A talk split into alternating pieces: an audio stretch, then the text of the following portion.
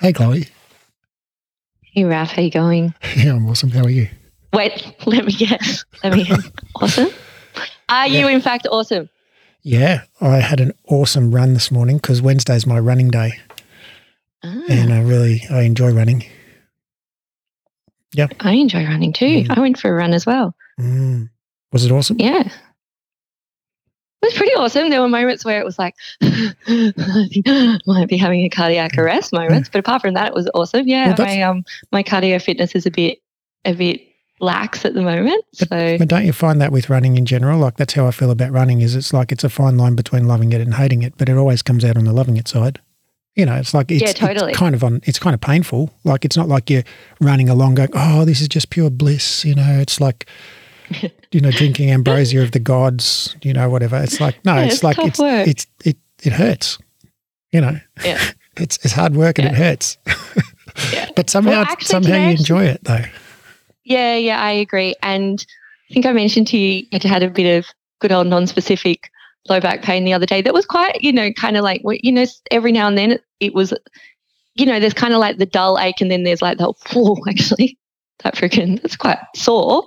Uh, and you know, I wasn't concerned about it at all. But what I did do specifically on the day it was particularly sore, which was the other day I went for a run, and uh, felt felt a lot better during the run. You know, felt pretty much the same after the run. Again, yesterday, yesterday it was pretty sore. Went for a big walk instead. Today, woke up feeling freaking awesome. Near on back pain totally gone. From like I'm talking pretty damn sore to near on gone today. Three days later. Um, yeah, and must be running. Wait, Couldn't be must regression. Couldn't be regression Logical fallacy. I went for a great went for a great run today. I you know, but I think it's good to talk about this because in the past, before I knew much about pain and back pain and blah blah blah, that initial holy shit, this really hurts would have sent me to a healthcare provider. Yeah, What's yeah. wrong with me? Oh, da, da, da. but instead I was like, oh, I'm going to keep moving. Oh, I'm actually even going to run, and now I feel awesome. So there you go. That's a three day turnaround. Not too bad on some acute low back pain. Yeah. So there you go. Anyway, had a run, loved it. Blah blah blah. It was tough, but yeah, good stuff. Yeah. Okay, so we've got a couple of um, actually before we dive into the DMs. Mm. Thank you so much to everyone who's been listening to uh, the episode that went out on Sunday about being yourself. Uh, that has produced a lot of DMs saying, "Hey, thank you. That was just what I needed to hear," and I will carry that into my classes this week. That's awesome. So it's resonated. Yeah. and we got And- a review and- saying yeah. we're lit. Do you know what that means, Raf? Yeah, it's short for literature, which is cool. yeah, I think it means, doesn't it mean like we're like, yeah, yeah, true. I don't know. I think that's what fire. that's what the youth the, fire. that's what the youth say. You know. That's what the youth say. Yeah. I bet Bintu, Bintu, your your teenage daughter could help us out with Yeah. with lit. Yeah. She'd just Uh-huh. go. She'd tell me like, yeah, it's like it just means like lit, like, like. That's what she'd Still doesn't mean you're cool though, Dad. Yeah. No.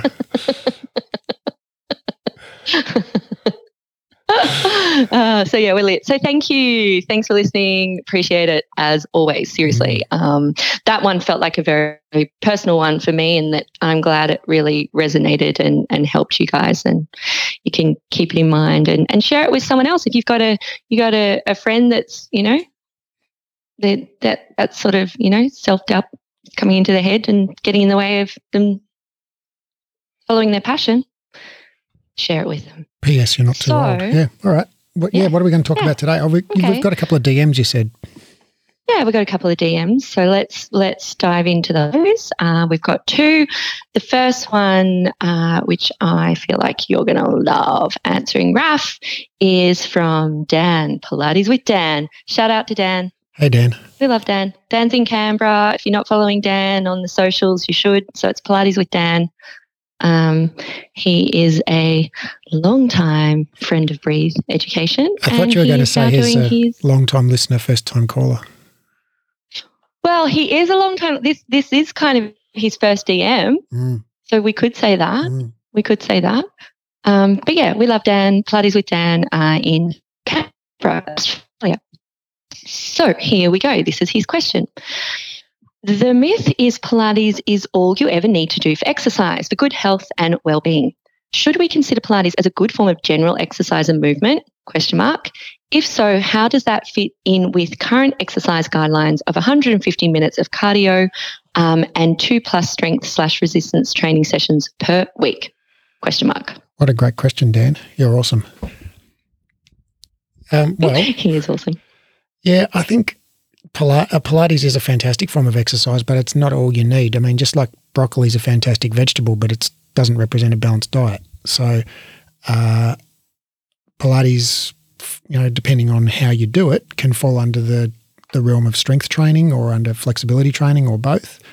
Uh, it you know it might be cardio under some under some circumstances, but really, I think you know, like if you're doing jump board work or that type of thing, you probably get a bit out of breath. But really, mostly, the if you're doing things like jump board work, the thing that stops you is not your, uh, you know, getting out of breath. It's like your legs start burning really bad, so you have to stop. So, you know, it's more muscular. It's more a muscular workout than it is a cardiovascular workout. Um, so uh, the exercise guidelines that Dan's referring to are that uh, just the the World Health Organization physical activity guidelines for adults, which are basically um, if you do 150 to 300 minutes of moderate intensity cardio, so that's like brisk walking or equivalent, where you're just very very slightly out of breath. Uh, if you do that every week, uh, and you do also two to three resistance training sessions where you work all of your major muscles to near fatigue, uh, then basically you cut your chance of dying in the next 10 years of any cause by 50%. Uh, so where does Pilates fit into that? Well, I'd say Pilates fits into the resistance training um, and, you know, slash flexibility slash balance coordination. Um, so that would be the, you know, resistance side of things. And then uh, you probably need to accumulate 150 minutes of cardio as well. So you can walk 15 minutes to the bus in the morning and 15 minutes home in the afternoon, five days a week. Bam, there's your 150 minutes. Or you can run twice as fast and go for half as long. So if you run for seven and a half minutes to get to the bus and then run for seven and a half minutes on the way home, you're done. Yeah. So, Raf, do you think Pilates, so if you're just doing Pilates as the resistance quota of your, you know, of of what you need to be doing for baseline baseline health, basically health and fitness, strength, do you think there is enough resistance work in Pilates to only well, it depends how you teach it, right? I mean, if the yeah. sort of Pilates you're doing is a lot of like pre Pilates or you know breathing work or pelvic floor work and stuff, that yeah, probably it doesn't have enough resistance in it. But if you're doing a lot of push ups and planks and lunges and down stretches and up stretches and side bends thingies on the box and you know that's awesome. You know, basically, if your muscles are burning, you're probably mm-hmm. doing it hard enough. You know, right. But but we're talking about like you know a resistance training session as as defined by the WHO, the World Health Organization, means bringing all of your major muscles to fatigue or near fatigue, right? So if you're just like doing you know targeting like some minuscule muscle in the deep inside your glutes somewhere, right? Well, that's great and that's good. But what about all of the other muscles? You know, your quads and your hamstrings and your calves and your hip flexors and your bum and your abs and your back. Not your and, hip flexors. Raf. You want to work them. Oh yeah, sorry. Not the Wash your mouth out. Yeah. You know, so you. so if you can, if you can create as a as an instructor, if you can create a, a, class program that works every every muscle in the body, you know, I mean, it's pretty easy, right? You just you work their front, then you work their back, then you work the sides, bam, you're done. you know, like you, you, mm-hmm. you face the front of the reformer to work the front, then you face the back of the reformer to work the back, then you do some ab work and some back work, you know, then you do some mm. footwork or leg work or lunges. You know, it's like that's pretty easy. It's pretty basic programming. So by the time you've done that, you know, that's a full workout as long as you've brought your, the clients to you know fatigue or near fatigue. So like within two or three reps of can't continue because i'm not just because it's burning but because i actually you know physically can't continue. My muscles are fatigued. Mm. yeah. Cool. Okay. Great. Excellent. What's the so next to one? me to me that answer would be it depends. Well, dep- like, like yeah. Yeah. Yeah. Well, yeah. I would say, yeah, if you're teaching Pilates, you know, vigorously, you know, in the way that Joe taught it, um, or something vaguely similar. You know, like uh, I mean, as in in the way that Joe taught it, taught it, as in he taught it vigorously, right? You know, um, so if you're teaching it vigorously, what it, you know, KX or any other thing that where basically people are working hard, um, mm. and you do a whole body workout, I'd say yes, it definitely qualifies as resistance training. If you're not mm-hmm. doing that, yeah, it probably doesn't. You know, mm. and it's probably more just what I would classify as like a stretching slash relaxation you know exercise, and you probably need mm. to do two additional mm. strength training sessions. And I think then when the the grey area and stuff comes into that too, is then if we're thinking about our our clientele who are potentially, you know, I'm thinking about our osteopenia, osteoporosis, etc. And if they're using Pilates as that is their resistance, and we're wanting to actually, you know, strengthen bone, uh, we need to be mindful that we are you applying need to enough. more load. Yeah, get more, more load. load. Those yeah. little pink one kilo dumbbells aren't going to cut it. No, no. So yeah, okay, cool, cool. But Excellent. I think that's a whole other episode. That's you know? what I'm thinking. Yeah. Have we done osteoporosis yet? I don't reckon we have. Okay, well, Even we'll, if we do, have, we'll I've forgotten it. Okay, so yeah, I, have we done osteoporosis? I'm pretty sure we haven't. Okay. Oh my goodness. Maybe we haven't. Okay, we probably need to. Um, okay, great. Thanks, Dan. right in again. Uh, next person. another uh, awesome long-time friend of uh, BE, uh, Alison. Uh, Alison is a fantastic Alison Milek, great, great Pilates instructor, uh, awesome critical thinker and BE graduate in Melbourne. So, um, Alison, and she's also my friend, um, she had a great question. And it's interesting because it is a question that I have just recently posed to our trainers as well. So, in Pilates, we it's kind of just this rule, and it's not an unsaid rule because it's a said rule that if you're on the reformer and you're going to be either and you're going to be lifting your hips whether that be so you're in supine and then you're lifting your hips up into a bridge or you're taking your legs overhead with something like um, short spine long spine overhead etc that you must have the headrest down. And that is for safety reasons and yeah. uh, you know and it's just it's just been a rule and it's like that's just what's kind of taught. And i was thinking about the other day and i was thinking oh why why we, we if we're going to give a rule we better know why. Yeah. So so alison's question is is this just a a, a, a thing that we all say or is it genuinely dangerous like, is it genuinely dangerous? Okay, sorry. Is it genuinely dangerous or are we just saying it because it's habitual and that's what you do in Pilates? You say that. Yeah, I think the latter. So yeah, this is a question actually you asked you asked literally last week, Chloe. And correct. Um, so we've done a little bit of research on this, and basically on Google Scholar search of uh, all entitled cervical load flexion, uh, there are five studies that come up, and none of them's got anything to do with um, this question. And I've tried a few different combinations of, of search terms, and basically there is no such thing as research on this. It doesn't exist. So, uh, therefore, it's something someone just made up, and therefore we can let go of it. So, thanks, Alison, for bringing that to our attention. So, folk out there, if you want to do rollovers on the reformer or uh, rollovers on the rollovers on the mat with a pillow under your head, if you want to do short spine on the reformer with your headrest up, I say go for gold. There you go. I, am going to assume it, it would uh, work to help strengthen the muscles. Yeah, I mean, what about what position? about all those yogis doing their shoulder stands with their neck, you know, absolutely so flexed that their chin's like jammed into their breastbone? You know, they seem mm. to be fine.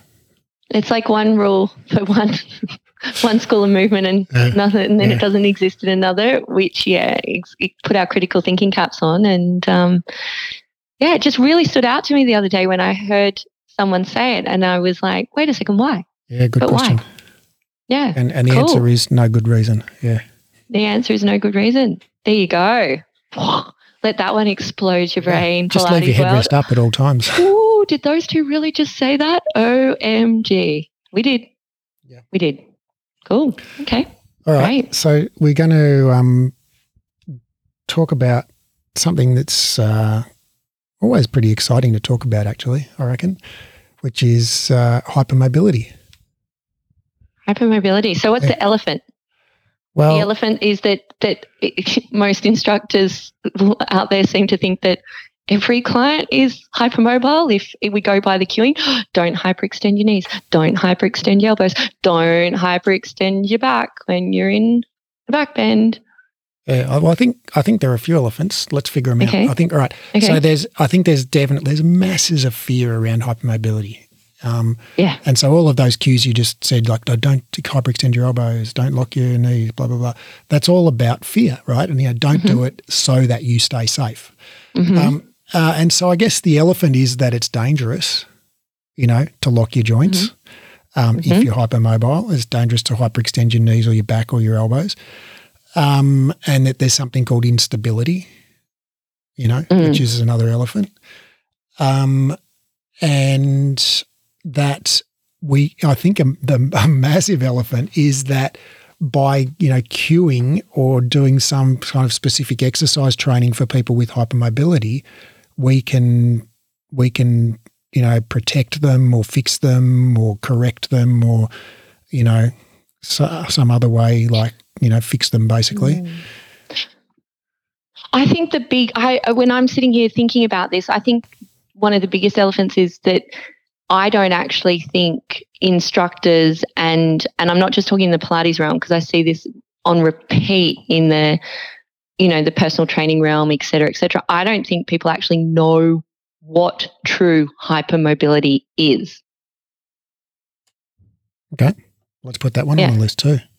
Like I, because it seems to think that everyone seems to think that anything where you're you know fully extending your legs Yeah, is called is hy- like seriously Yeah. is hyperextension. If I'm not leaving some sort of freaking micro bend in my Yeah. elbows when I'm doing a plank or my knees when I'm doing footwork, I am in hyperextension, yeah, yeah. which is total bullshit.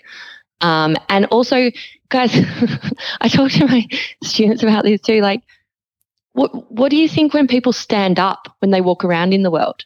Like, like are people walking around with a little micro bend in their knees or when they're standing with a little micro bend on I shoulder? know, Like, you know what I mean? It's Like- really weird. There's no like what?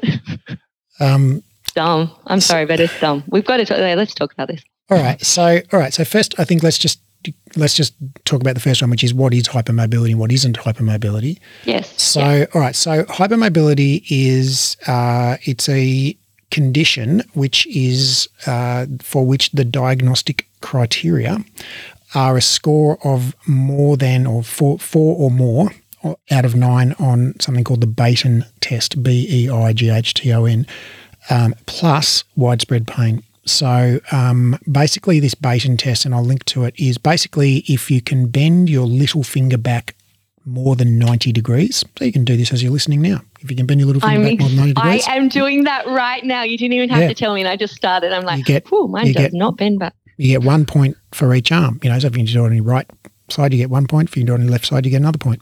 Uh, if you can bend your thumb to touch the flexor side, the inside of your forearm, right? So not the back of your forearm, but the kind of the inside part of your forearm. So if you can touch your thumb onto your forearm, you get a point for each thumb. Uh, my, I'm just telling you right now, my thumb is about five inches away from my forearm. So's mine. So's mine. And my little finger didn't go very far either.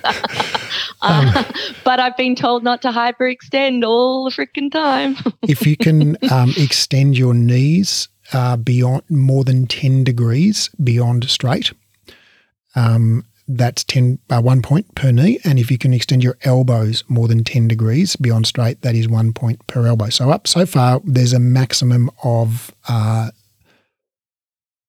eight points. So, you know, one point for each little finger, one point for each thumb, one point for each knee, one point for, each elbow. And then if you can stand with your legs straight, your knees straight, and press the flat of your palms firmly onto the floor, uh, that is one more point. So if you get if you get four or more, any four or more, plus you've got widespread pain, then that is diagnostic criteria for uh, hypermobility. There you go. Now, I can't do one of those things. I didn't get even one point. Oh. But I am often told by people visually looking at me, aka Pilates instructors, that I hyperextend my elbows. Huh. I'll tell you right now, I don't. This Um, is very interesting. Wow. So that is the diagnostic criteria. Yeah, Yeah, that's a diagnostic criteria. And so, is that called allos? Uh, so uh, yeah, it's called benign joint hypermobility syndrome, um, and that is mostly associated with something called Ehlers-Danlos syndrome, um, which is a connective tissue um, kind of condition. So basically, connective tissue is the is uh, you know, another is is a type one of the four types of tissues we have in our body, um, and many of your organ systems are mm, you know basically all of your organ systems include connective tissue. So basically, your your tendons and ligaments are 100% made of connective tissue. Um, Bone is connective tissue, uh, and then you have connective. Con, uh, your blood is actually connective tissue, um, and then you have connective tissue. Another name for it, we call it uh, fascia.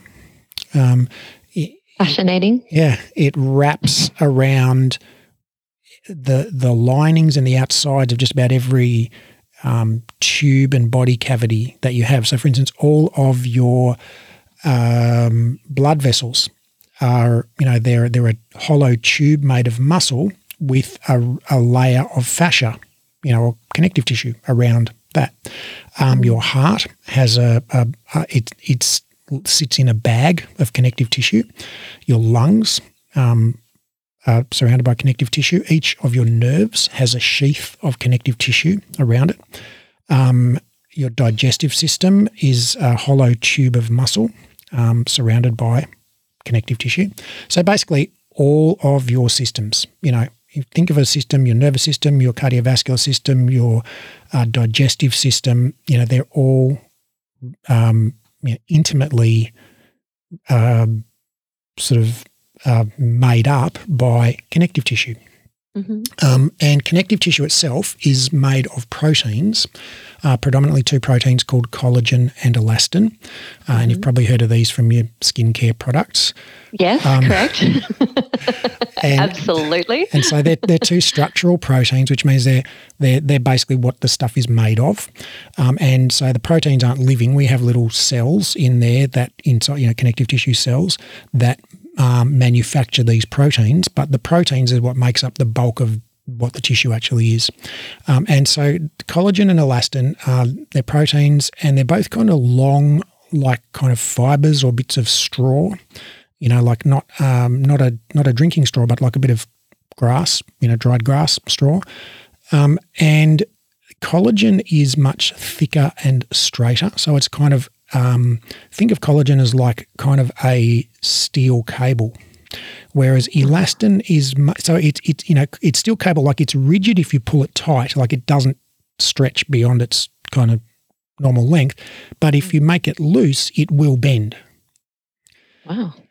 Um, whereas uh, elastin is much more elastic, like its name uh, suggests, and it's think of elastin more like a, a flex band, right, or more like one of those slinky toys, you know, the ones that kind of go down the steps. Mhm. And so it's kind of elastin is kind of wavy, and so you can stretch it very easily beyond its kind of normal resting length. You know, it's very extensible, and then when you let it go, it, it springs back, springs back to its its resting length. Um, and so, connective tissue, you know, all connective tissue in your body is made of some combination of collagen and elastin, um, and most of us, uh, you know, the the it's mostly collagen, right? So the collagen is the strong, you know, more rigid protein, whereas elastin is more elastic. And just think about like, you know, think about your yoga pants or your Pilates pants, right? If you look on the label, it's probably going to say like 95% cotton, 5% elastane, right? So if you just put just a little bit of elastic in there, it gives it quite a bit of stretch. You know, if it was made of 95% elastane, 5% cotton, it would just be this shapeless, baggy pouch, you know, pulled on the floor. Um, so you want, you know, you want your pants to be mostly cotton, which is kind of a strong structural element and just a little bit of elastic. And that's the same with your connective tissue in your body. So we have mostly collagen and a little bit of elastin. And that, that varies by tissue type. So ligaments have more collagen and less elastin. Tendons have a little bit more elastin and less collagen. And, you know, so it just varies by tissue type. And it also varies between people. You know, some people have a teeny bit more collagen than others, and others have a little bit, teeny bit more elastin than others. And there's some kind of normal distribution, you know, just like with height or weight or hair color or skin color or whatever. It's like, you know, most people cluster around some kind of average, but then there are people who've got a bit more or a bit less than average. So, and the same, it's the same with with collagen elastin in your connective tissue. And so here's the thing: if you're a person who's got relatively more collagen, right? Well, guess what? You're going to be more stiff, like you and me, Chloe. Mm you know, like if if your ligaments and tendons and the sheaths around your individual muscle fibers and all of your joint capsules and everything is made of more, you know, it's more cotton with no elastane in it, right? It's going to be like an old thick pair of Levi 501s, like not stretchable, right? Mm. So, whereas if you're somebody who just, you know, through genetic chance has a little bit more elastin in your connective tissue, well, you're going to be more bendable, right? Just naturally. So, um, and that's, you know, I mean, um, we all know people who are more and less bendable. And that's, you know, that's probably a large part of what explains that fact, you know, the amount of relative proportion of collagen versus elastin that we have in our connective tissues. Now, when, uh, you know, so that that's all good and that's all fine. And some of us are happy as Larry being stiff and others are happy as Larry being, you know, bit more bendable and that's all good and it's all great. But then there are those who are, you know, kind of at the extreme ends of that continuum, right? So the people mm. who have a lot more collagen or the people who have a lot more elastin, they're very, very rare. Um, but you know, the people who have a lot more elastin in their in their system, well, they're very much more bendable, and their connective tissue tends to be more lax and loose. And mm. this uh, manif- can manifest by them being able to do party tricks like put their thumb on their forearm um, and stuff like that and the, it manifests in many other ways that are not visible to the naked eye as well, because the connective tissue sheath around their blood vessels, for example, is more loose. You know, like it's like a saggy pair of over elasticated yoga pants. You know, doesn't mm, hold anything in, right? So your blood your blood vessels don't have that pressure around the outside of that tight connective tissue sheath, so your blood pressure is decreased, right? So these people suffer typically from chronically low blood pressure and they can faint very easily if they stand up because their blood just like pools in their feet. Uh, so there's that. And then uh, your digestive tract is a tube of muscle with connective tissue wrapping around it. And you push your food through your digestive tract by contracting your your digestive tract, the muscle, um, and also by the elastic properties of that connective tissue. And if it's too elastic and not stiff enough, well, it doesn't push the food through well, and so you have reduced intestinal motility, or in other words, doesn't push the food through, uh, mm-hmm. and also digestive issues. You know, like you can't digest the food properly if you're not pushing it through pro- properly. So uh, these people tend to have gastrointestinal disorders, and then of course the, uh-huh. the heart and the lungs, and of course the nervous system is wrapped in connective tissue. So if your wow, nerves, okay. You know, so this tends, so we tend to get problems. People who have this Ehlers-Danlos syndrome, you know, at, at the more extreme end, right, mm. tend to have not just this you know, like nifty party trick of being able to put their thumb on their forearm, but they tend to have you know, issues with digestion, with blood pressure, with heart function, with lung function, with nervous system function, with basically all of their systems. Right, so it's it's a diverse, widespread sort of scenario. Yeah. Mm, okay. Right. Yeah. So, so yeah. So we've truly established what what hypermobility is. Then, so why are so many so it's just coming down to fear all of this uh, like you know soften my knees in yeah. my in well, my footwork soften well, my elbows in my like yeah well i think that the i think the the elephant in relation to this is that mm. you know a lot of people think that of hypermobility as purely a biomechanical quote dysfunction end quote mm. um, where you know you're hyperextending your knee say Mm. And in hyperextending your knee, you're doing you're putting it under some kind of you know unusual, you know, cruel and unusual amount of stress and strain, Mm. and you're going to damage it, right? Yeah, and so yeah. You're and so predisposing yourself to injury. Right. And so that's the elephant. And and you know, then if we get pain in our knee or our elbow or whatever, we go, oh, don't lock it, don't lock it, don't lock it. And so Mm. I guess the what we you know when we look at research, like, well, the first question is like, well, actually, do people with hypermobility have more pain than people without hypermobility? And we talked about this, I think, when we talked about scoliosis. It's like, okay, we're always trying to fix, fix people with scoliosis, but it's like, is it, are they even broken? Like, is there an actual problem here, or are we just trying to fix up a made up problem that doesn't exist? Um, and so uh, there's, there, you know, there's there's a fair bit of uh, research on this, but it, it's not very conclusive. So um, there's a study, uh, systematic review from the Scandinavian Journal of Rheumatology from uh, 2012 um, that found that in European children, hypermobility was not associated with pain, but that in Afro-Asian children, it is associated with pain. So that's you know that's interesting. Um, and then then uh, another st- um, study in the Journal of Rheumatology from 1996 um, found that joint uh, hypermobility is not a contributing factor to musculoskeletal pain in pre-adolescence. So this was looking at um, young girls who were ballet dancers, basically in their sort of you know, 10 to 12 um, age group. And so there was no association between hypermobility and pain. Um, and then in so we found in children, it's not there's no association in European kids, but in Afro-Asian kids there is. In pre-adolescence, there's no association, but these were European pre pre-adolescents. Um, and then um, in another one in the Journal of Arthritis and Rheumatology from 2013, um, in adolescents, this was a prospective cohort study, they found that um, hypermobile adolescents have more pain at the knee, shoulder, and ankle, but not at the spine, elbows, or hips. And that where they had pain was unrelated to which joints were hypermobile, right? So you might have hypermobile knees, but pain in your shoulders, or hypermobile elbows, but pain in your ankles, right? So, um, so it was associated, but only in those the knee, the shoulder, and the ankle, and not in the spine, elbows, or hips.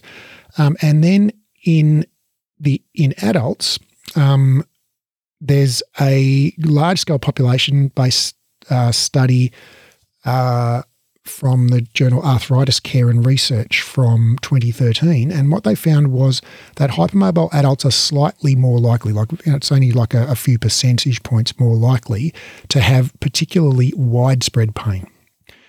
Um, uh, and again, not necessarily associated with the specific joint at which they're hypermobile. Uh, then another study um, in 2006 called Hypermobility in Women with Fibromyalgia Syndrome um, from the journal Clinical Rheumatology found that hypermobility is strongly associated with fibromyalgia, which is a pain system disorder that's characterized by widespread pain. It's, it's where the pain the pain system, the central nervous system, basically goes haywire and turns every you know every input gets recognized as a threat, and basically things that don't normally hurt normal people, like being having your forearm stroked with a feather, are, unbear- are unbearably painful. Um, And so what they found was that hypermobility and fibromyalgia coexisted way more commonly than you would expect by chance. Um, so they seem to uh, go together. Um, and so, right, so, you know, so in terms of like the question, like, well, does hypermobility cause pain? The answer it seems to be, yeah, probably it does. Um, in more in adults and adolescents, and less so in children.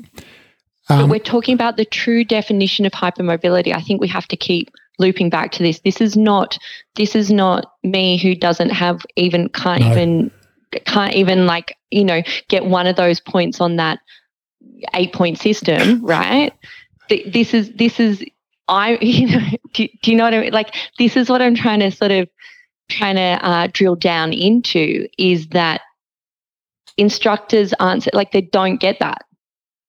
They, they, like Right, so as yeah, we're not talking see- so- about just so visually when you yeah so visually when you look at me doing a plank right i'm talking with my hands on the ground i'm in a plank or i'm in a long stretch all right what happens is I'm one of those people that when you look at me, and you see it quite a lot on on dancers too, we kind of like do this. It's kind of like we do this natural twisty thing where the inside of my elbow, right, suddenly twists forward, like it points forward.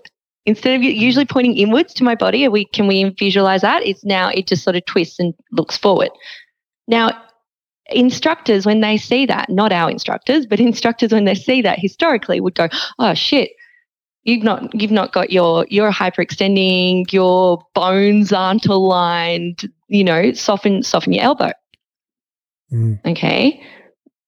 But that is not so visually i guess what i'm saying is that people are looking at things visually and going that is hyperextension Yeah. yeah Yeah. because i i it, it, it's i can't i can't tell you Raf, the amount of times i've been cued to to line my bones up and soften my elbows Well, in in the past I mean, I'm 100% with you that, um, you know, people maybe are jumping at ghosts, you know, yeah well, in relation to sort of calling things hypermobile that are basically just like the Mm. joint is just straight. Um, Mm. And I guess I'm my my stance is that I'm going. I'm hoping that by the end of uh, this conversation, people who are listening will be so uninterested in whether people are locking their joints or not that then they're not even going to care and or look, you know, because they're just going to understand that it's just not important. yeah yeah Um, and awesome okay by the way, that front part of your elbow, the elbow pit, Yeah. is called the antecubital fossa. That's the name of it. anti cubit cubital Yeah, say again Antecubital fossa. antecubital fossa Yeah. Anyway, Oh, my little antecubital fossa likes to Yeah. point forward it when likes, I'm in a likes, it likes to rotate anteriorly. yeah, it's cute. I'm like, yeah. And I, do you know what? I didn't even know it did it until someone pointed it out. I didn't even know it was a thing. Hey, Chloe, does does my antecubital fossa look anteriorly rotated to you in this? She just made me snort. I snort laugh. you know, it's a good one when I snort laugh. Hey, we just made an anatomy joke. and I found it funny and I snorted. I feel like Nick Maz would like that one too. She loves a good anatomy You know, anatomy joke. you know you're an anatomy, an anatomy nerd when. You snort laugh. All right. So, all right. So, Okay, all right. okay, so, does okay. hypermobility cause pain? So, hypermobility is is not just like locking one joint. Hypermobility Mm. is when you can touch your, your thumbs on your forearm, slash bend your little fingers back beyond ninety degrees, slash uh, extend your knees or your elbows beyond ten degrees past neutral, or stand with your legs straight and both palms flat on the floor. And if you can do four or more of those nine things, and you've got widespread pain, that's that you know qualifies as a diagnosis of of uh, benign joint hypermobility. It's called benign because it's like there's no particular ills associated with it. Mm. Um, so, and you know, is it associated with pain? Well, in children, probably not. Maybe um, for some children. Uh, in adolescence, yes, probably, but in specific parts of the body, as in the shoulder, knee, and ankle, but not in the spine, elbows, or hips. So that, like, don't hyperextend your elbow is like, well, people who are hypermobile don't have more elbow pain than people who are not hypermobile. So, you know, why would we worry about that? Um, and then in the in adults, it's more associated, very slightly more common um, for hypermobile people to have widespread pain, um, and particularly fibromyalgia, which is kind of an extreme form of widespread pain. Um, and so, you know, so I, th- I what think about dislocations? uh, Are they more prone to dislocating? well, I don't know about dislocations because I couldn't find anything on dislocations, you know, per se. I found some papers on injuries, um, which Mhm. uh, can I bookmark those for a minute? Sure. Because I just want to my question. because I just want to I want to come to the the the pain. Uh, like I want to just Okay. sort of talk about pain first, if that's all right. yes. So, all right. So I think that you know the, the the very short answer to does hypermobility cause pain is yes, right?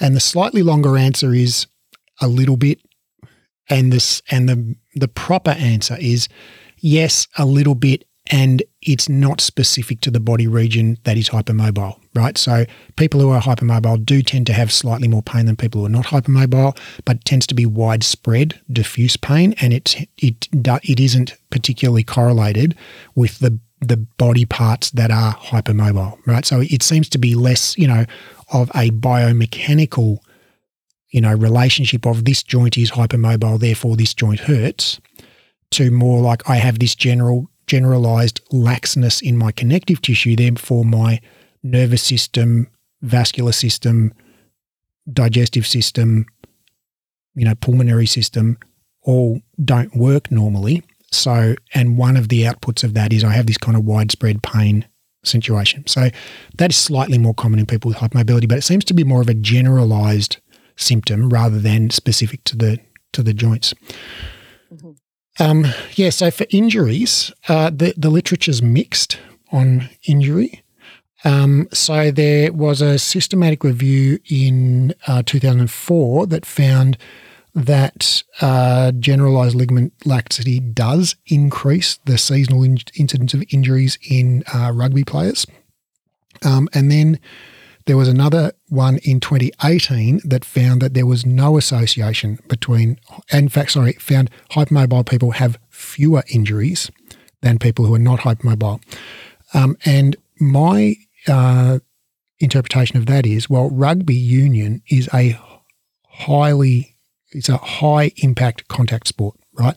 So if you play rugby union, you or rugby league, you know, you have a 120 kilo, maybe a 250 pound, you know, six foot four rugby person running at you at full tilt and smashing into you, right? And so if your shoulder is in a weird position when that happens, you're probably more prone to dislocate, would be my guess, right? So I would say if you're a rugby player, you probably want to be stiff. Um, whereas if you're something like a netball player or a soccer player or something like that, where or hockey or you know volleyball or tennis or where, where there's no basically 120 kilo person barreling into you at 30 kilometres an hour, um, well, it might be that general hypermobility actually protects you against injury because if you kind of roll your ankle a bit, well, you don't tear the ligaments because they stretch. Mm. Right. And then they just kind of boing, boing, boing, spring back to their resting length when you unroll your ankle. So mm. somebody who was more stiff in that situation might have torn a ligament by rolling their ankle, whereas somebody who's more mobile can just kind of like roll with it. So, you know, my interpretation of the injury, injury literature is yeah, you probably are more likely to get injured if you play contact sports as a hypermobile person, um, but you're probably less likely to get injured if you play non contact sports as a hypermobile person. Mm. Yeah. So it's like, you know, is it a good or a bad thing? Well, it depends. But if you do Pilates? I'd say, like, regardless of whether you're hypermobile, Pilates is just about the fucking safest thing you could do on the whole planet. Yeah, I, I would agree with you. oh dear. oh okay. I know. Like, uh, like. isn't it yeah. like? Isn't it funny that like in this Pilates, which is like this mm. fucking lowest impact mm. thing that we do in this climate controlled environment with mm. no predators around on a padded surface. with no predators. Like there's no lion coming to get no, it's like Maybe just the there's no there's no there's no heights. There's no sharp objects. There's no one here. trying to tackle you. There's no one throwing things at you. There's no balls whizzing past your head at 100 miles per mm. hour. Like mm. It's as it's fucking so safe as you but, can get. But it's the, the safety culture around it is just nuts. Like it's so unwarranted. You know, the what about the what about the the the classic Raf, apart apart from the don't hyperextend the knees when you're doing bloody footwork, you're laying on your back, putting your pushing even if you did hyperextend, legitimately hyperextend, I think that's fine. Yeah. Um, so apart from that ridiculousness, the the okay, I I'm gonna I'm going into swan, right? So I'm going into a full interpretation of a, a back bend of a J curve. We know that we're going to see uh, a lot of that extension, that range, the majority of that range coming from the lumbar spine. Yep. And when someone is in the full interpretation of, for want of a better word, uh, you know, their swan, well, they kind of, their back's kind of going to sort of look like a hockey stick, right? So yes. the upper back's going to look straight. Yeah. And that's in its, you know, full interpretation of it extension, right? And the lumbar spine is going to look deeply bent, Deeply. for want of a better word. Okay. Uh, And everyone's going to look different. Mine doesn't look so deep, but I'm definitely trying to get it deeper. So the classic in that is you don't hyperextend your lower back when you go into a back bend. Or Don't hope. the one that really grinds my abs. gears is don't dump into your lower back. Don't And- dump and- into your lower back. Engage your abs, which, come on, please, everyone, please use your brains on that one. Engage your abs and try and go into a back bend. Hello, it's called a plank. Hmm. Like that is a plank. That's a plank, right?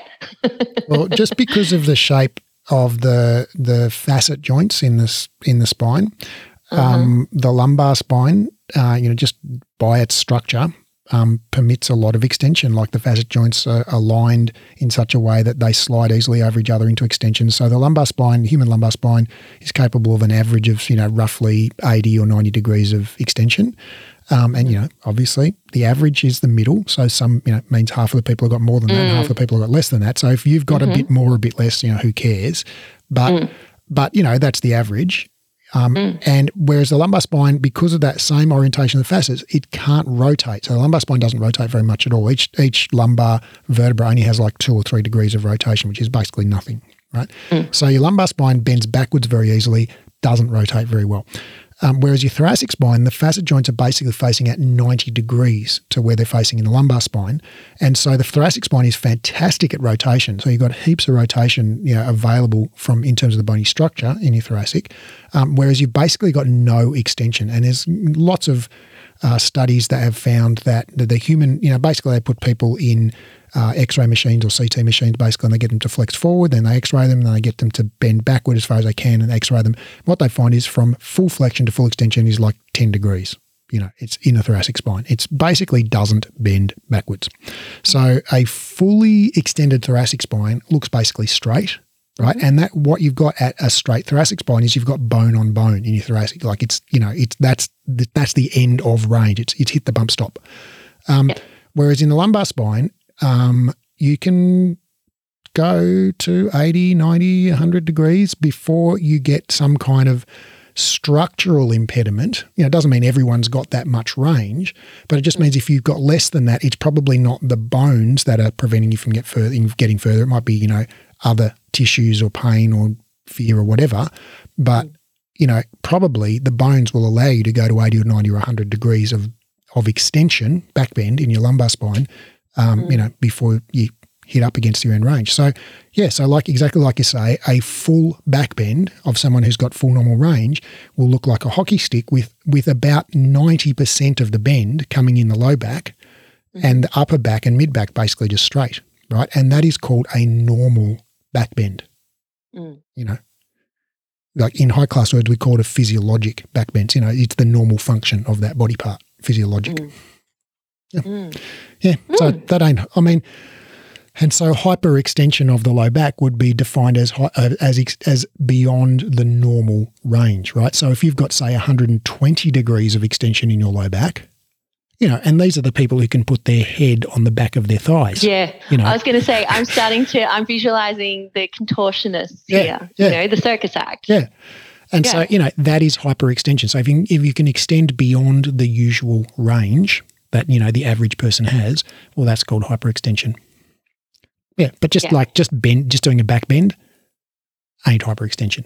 It's not. It's not hyperextension. It's just, just straightening called- your legs it's is just not called extension. Hyperextension. Just straightening your elbows is not hyperextension. No, no. Yes, All right. I'm glad we got that out of the way.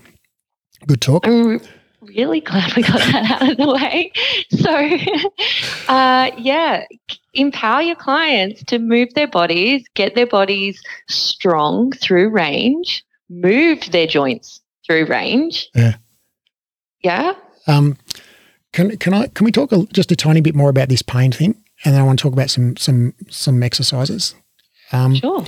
Well, you know, so we we start to well, we said that basically hypermobility is this kind of generalized looseness of connective tissue in the body and that it doesn't just affect the joints it affects the digestive system the mm. vascular system which is the blood vessels your you know your breathing your digestion your nervous system because your nerves are all held together basically by connective tissue so your nerve function is altered if your connective tissue function is altered because nerves are made of connective tissue uh, largely.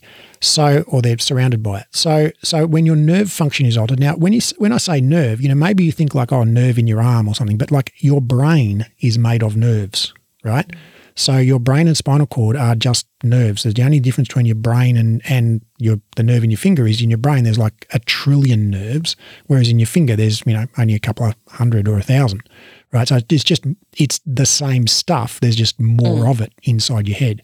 So so when your nerve function is altered, that means your brain function is altered because your brain is just nerves, right? So if you've got altered nerve function, well, you've got altered brain function, which means that you know, well, what does your brain control? Well, everything in your body, right? It controls how fast your heart rate is. Uh, it controls what hormones are released in your body. It controls uh, your, um, to a certain extent, your digestive tract. Um, it, it controls your sensations that you feel. It controls, you know, the, the messages that you send to your muscles to contract or not. Uh, it can it, it generates uh, pain experience. Um, so all of those things are products of the nervous system. And so if your nervous system function is altered, well, we would expect symptoms in any or all of those areas, right? You'd expect, you know, hyper or hypo, um, you know, heartbeat, you know, tachycardia or bradycardia is the high class term, and we see that in people with Ehlers-Danlos syndrome. Um, we and we also see uh, chronic widespread pain in people with Ehlers-Danlos, and we also see um,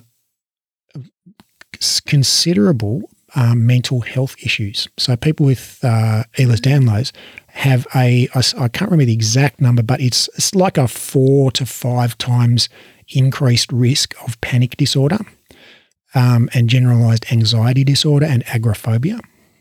Um, and uh, there was a really uh, interesting study called in 2016 called Central Sensitization as the Mechanism Underlying Pain in Joint Hypermobility Syndrome slash Ehlers-Danlos Syndrome um, from the European Journal of Pain, again in 2016. And what they uh, found was basically that people who are hypermobile have generalized increased sensitivity. So, right, so they might have like you know, I've got a sore shoulder or I've got a sore knee or whatever. But then actually if you, you know, if you poke them with a pin, just like somewhere random, like their leg or their upper back or whatever, um, and you know, how hard do you have to poke them before it causes pain? So basically what they're testing is the pressure pain threshold. And then they do that with people who don't have hypermobility. What they find is people who have hypermobility are more sensitive to pain everywhere in their body, right? And, and this is like heat pain, cold pain, pressure pain. Um, you know, so people who are hypermobile, they do have more pain, but it, it seems to be more of a centrally mediated phenomenon, right? So it's basically it's caused probably more by the central nervous system, right? Like being hypersensitive rather than a biomechanical fault with the knee joint per se.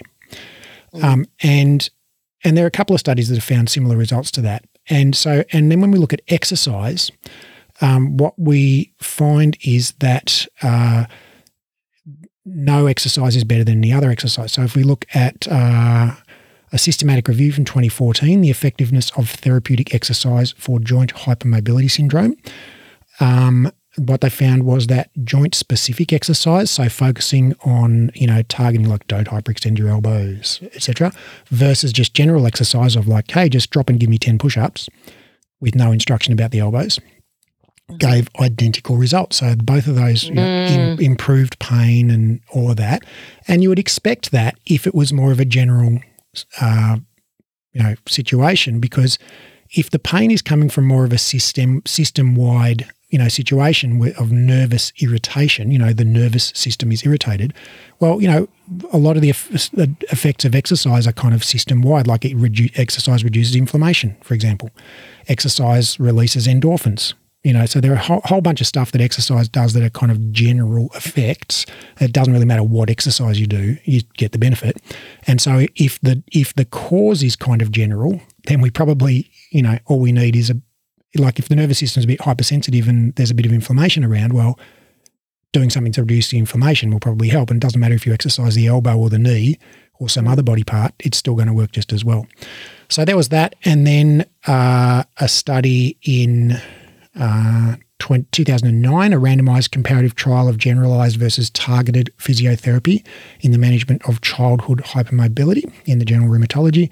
And they found uh, that general exercise was exactly as effective as joint specific stability training for people with hypermobility. So they just gave them, you know, one group just got general exercise like some push ups, some lunges, some curl ups, you know, just standard gym exercises, and the other group mm-hmm. got individualized, targeted physiotherapy interventions to quote correct their quote faulty uh, joint mechanics. Uh, and they found that everyone got exactly the same amount of improvement at the end of the program. Uh, and then this is my favorite one which I'll link to in the show notes, which is from 2013. It's called Exercise in Children with Joint Hypermobility Syndrome and Knee Pain, a randomized controlled trial comparing exercise into the hypermobile versus neutral knee extension. So, what they did was they got a bunch of kids who had uh, hypermobile knees and pain, and they gave them all the same exercise, which was just extending their knee and pulling against a flex band. Um, but half of them they they coached them to only go to neutral and to not lock their knee. And the other half, they just said, ah, just pull your knee back as far as you can. Don't worry about it, whatever. And they went mm-hmm. through the full hypermobile range. And what they found was, guess what? They all got better the same amount. All got better the same amount. All got better the same amount. Made no difference. So what we see, uh, you know, repeatedly. Um, oh, and here's here's another one. It's I only found this the other day from 2019. The effectiveness of a multidisciplinary intervention strategy for the treatment of symptomatic joint hypermobility in childhood, a randomized single center parallel group trial. Um, and so what they did in this trial was they trialed a bespoke multidisciplinary program. So they had you know physiotherapists doing joint stabilization work. They had exercise physiologists doing strengthening. They had um, coaches doing gait analysis. They had podiatrists giving them foot orthotics, and then they had education. So all of that combined right? And it was bespoke. So that means it's like individualized to each patient, right? So they gave them specific targeted exercises and instructions and cues that were individualized to each person to correct their quote faulty biomechanics. And then the other group got some advice, like one single session of advice to go home and do some exercise, like just get active, right? And then, like 12 weeks later, guess what? Exactly the same amount of benefit. Right? Except one of them cost like I predicted $20,000 right? Because we've got all of these professionals making orthotics yeah. and whatever. And the other one was like, here's your green photostated sheet of exercises, you know, come back in 12 weeks. You mm. know? yeah. So, you know, I think that, you know, as I wouldn't say there's overwhelming evidence because there's only, there's not a lot of research in this area. I've only found like four or five randomized controlled trials, but they all found no difference between joint targeted specific exercise versus general exercise for hypermobility, and they both help. Yeah. So, and yeah. I would have thought the the the potential there for the specific, you know, uh, very specific could be to could end up potentially with more nocebo or fear around movement. Yeah, yeah. It was actually it was interesting in that um, study in the the Pacey et al. study, which was the the kids with the the, the flex band in their knee. Um, mm. The the two groups they had identical outcomes in pain, uh, and but the the the neutral group had better Oh, sorry. The and so the the group that went into the hypermobile range, their parents reckoned that those kids were psychologically more happy at the end, so they felt more kind of basically empowered, right? Wow! Because it, yeah. yeah, they could just do their thing. Yeah. Wow! There you go. Yeah. That's yeah. There you go. So so yeah, so I think general exercise for the win and like just don't fucking worry about hypermobility. It's not a thing. You know, like it's, it, it, I mean, it is a thing, but it's like it's not a biomechanical thing, right? It's just like if hyper, if someone's hypermobile, great, good for them. They can touch their toes, they can do the splits. That's fucking awesome. Wish I could. You know, who cares if they lock their elbows out? Doesn't doesn't matter. Doesn't makes no difference. Mm. It's not a thing. Don't worry about it. For the love of God, please, please stop cueing. Please stop cueing don't, you know, the, the micro bend in the knees and the micro bend in the elbows, please. If you want to cue something for hypermobile people, if you want to cue something for hypermobile people, cue them to just like tone down their central nervous system a little bit. Just say, hey, hypermobile person, I can see you locking your elbows there. Can you just like chill your central nervous system a little bit and stop producing this uh, emergent phenomena of pain in a generalized way?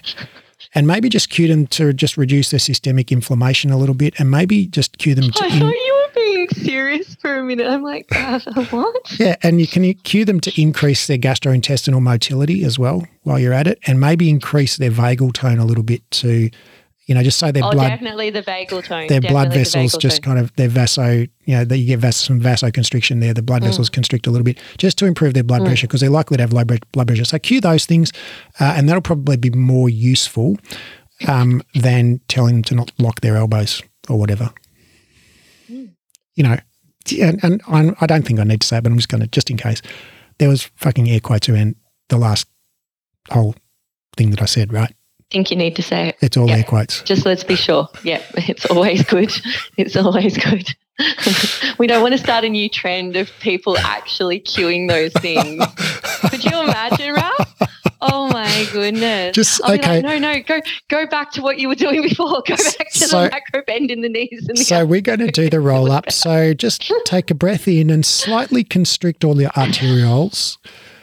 Now on the exhale, um, your pericardium, can you just contract Ooh. that slightly? That's the sac around your heart. How many, you know? by how much percent? I reckon no more than 20% that? of maximum voluntary contraction.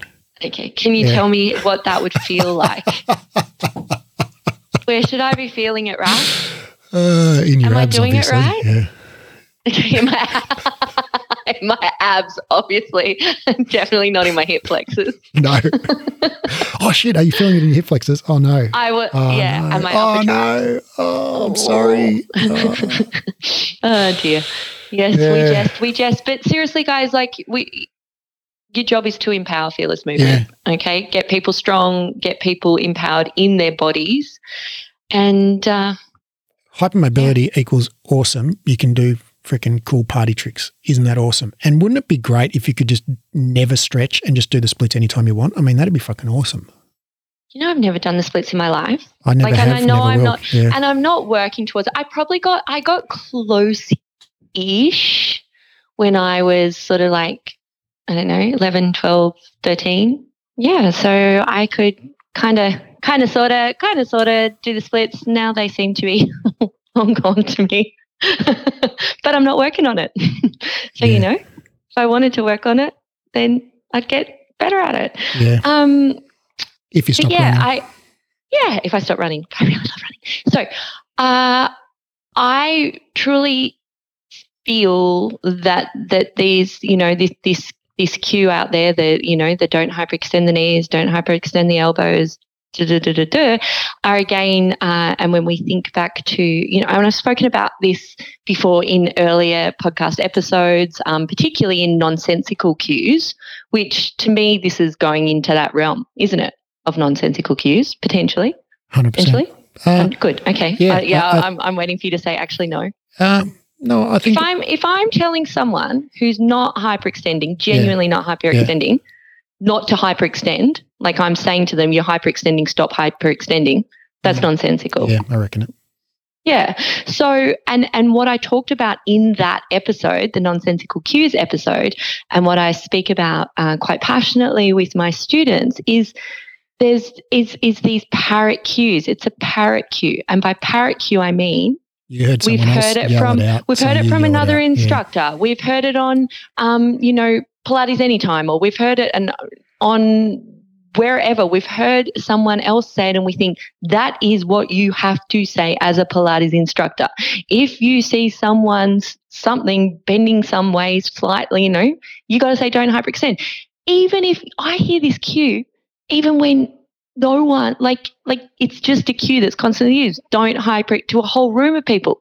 Don't hyperextend your knees. Keep your knees soft. Keep your elbows soft. So it, to me, it is a nonsensical parrot cue, and we, in order to elevate our industry, and in order to promote fearless movement and motor learning with our clients and empowerment of our clients in their bodies, we need to think before we parrot cue. Put your critical thinking caps on, and hopefully, I, I would say that this episode has uh, truly empowered you to know the difference between what is true hyperextension and what is not. Yeah, and I would uh, just, yeah, I guess I'd just finish up by saying that hypermobility is a connective tissue disorder that affects multiple body systems. Uh, it probably causes pain, but not directly at the affected joints. Um, and the pain in hypermobility is probably a result of central nervous system hypersensitivity, not some kind of quote biomechanical fault end quote in the joint. Uh, and it's kind of unclear whether hypermobile people are actually at greater risk of injury in sports or not, but my gut is that uh, they probably are at greater risk in contact sports and probably at lower risk in non contact sports. Um, and that, you know, we have five or six randomized trials of exercise in people with hypermobility. And what we see um, in every single one of them is that joint specific targeted exercise that aims to correct the hypermobile you know, quote, dysfunction is no more effective, effective, not one jot more effective than just general old exercise. So um, I think the take home, um, and, and, there's probably an interesting little side uh, journey there that we didn't really go into a lot, which is that there's this strong correlation between uh, generalized hypermobility and um, panic disorder and uh, mm. Uh, you know, other sort of mental um, health issues and uh, also fibromyalgia, which is a, a chronic widespread pain um, kind of condition. So um, fibromyalgia, uh, sorry, not fibromyalgia, hypermobility. Uh, you know, if you have someone in your class who has hypermobility, like joint stabilization and alignment are not important. They're just not important. This person may or may not have other, you know, symptoms and issues like digestive issues, you know, blood pressure issues, whatever it might be. Um, but telling them to keep their fucking elbows bent is not going to make any fucking difference at all. Well, in fact, it could just create more more fear in them. It's just going to create more their, fear and their, their right. body and, and trust in their body. And so this is a person who's who's four time four to five times more likely, you know, more prone to panic and anxiety disorders. Yeah. And so it's like just lay off them. You know, just say, the, "Hey, you're freaking awesome. You can do the splits." Is, yeah. Yeah, it's the opposite. Yeah, exactly. Just when when they do something really bendy, just look at them and go, "Fuck, you're awesome. I wish I could do that." Yeah. yeah. Yep. Yeah. All right. Good, talk. Really great. Really, really, really good. We look forward to hearing your feedback as always. Please keep the uh, lit reviews yeah. coming um, head onto the onto the Apple the Apple um, Apple Podcast app, and if you scroll to the bottom, you'll be able to find where you can leave the five stars. And if you could leave us a comment, that's really awesome too for those that have come across our podcast and deciding whether to delve in and listen or not. Please share our podcast as well. So if you're working at a studio, uh, you can you know use it as a resource to to share just to share some latest best practice and get some combos flowing uh, with with your teams. Yeah, don't forget to let them know there's a few f bombs though. Yes, please. F yes, I did. Uh, yes, and if you and if you're listening. Uh, and you got little kiddies around and whatnot, and you don't want them to hear it, just remember to have your AirPods in or something in your ear. Yeah, there's there's there's some language. Language yeah. warning. Yeah, I enjoy our conversations, Chloe. Talk to you soon. Thanks, Raf. I do too. Bye.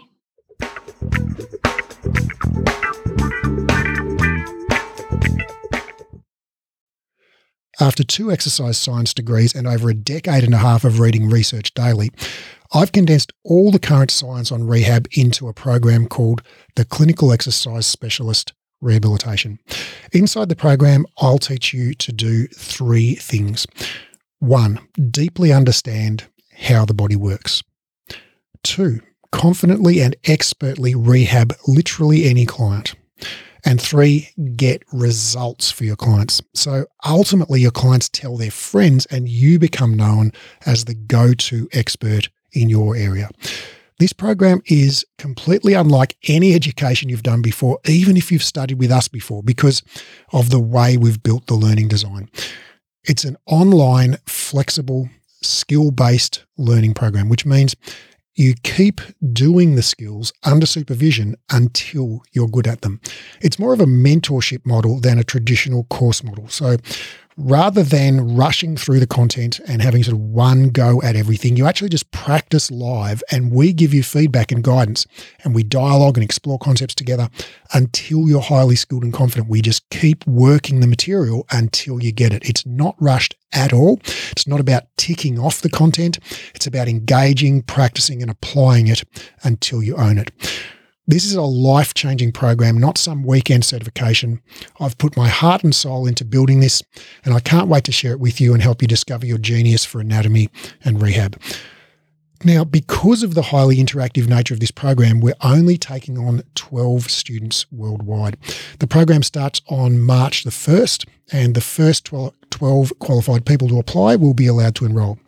So, if you're interested in learning more, click the link in the show notes and download the course guide or go to breathe education.com and click on the clinical certification menu in uh, link in the top menu. That's breathe education.com and click on the clinical certification link in the top menu.